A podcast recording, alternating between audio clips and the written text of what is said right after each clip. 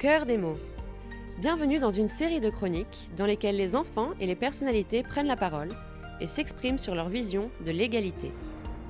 Cette émission est créée par l'association Au cœur des mots à Monaco, dont le président d'honneur est Son Altesse Sérénissime, le prince Albert II.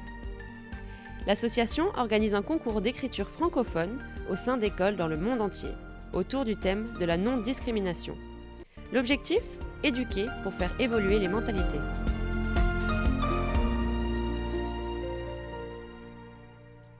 Bonjour, je suis Lisa et je vais vous lire un poème écrit par une classe en Égypte.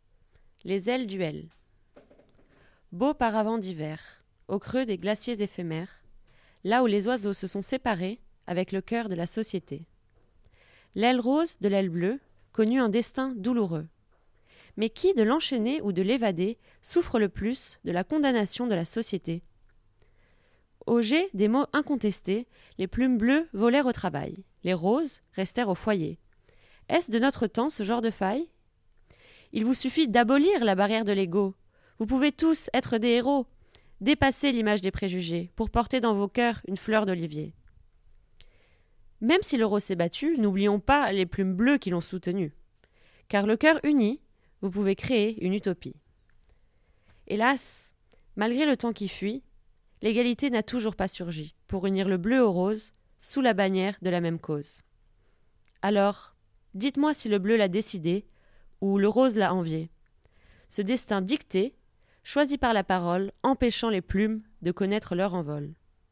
Cessez d'aborer l'égalité, cessez de dévoyer l'humanité, criez de vos voix mêlées vers la voie de la liberté. Merveilleux oiseaux citoyens, vous, séparés par les idées fossiles, volez pour prendre votre liberté gracile, pour connaître l'unification du corps humain. Car l'espoir n'est pas inanité, le ciel finira par s'éclairer. Merci d'avoir écouté la chronique au cœur des mots.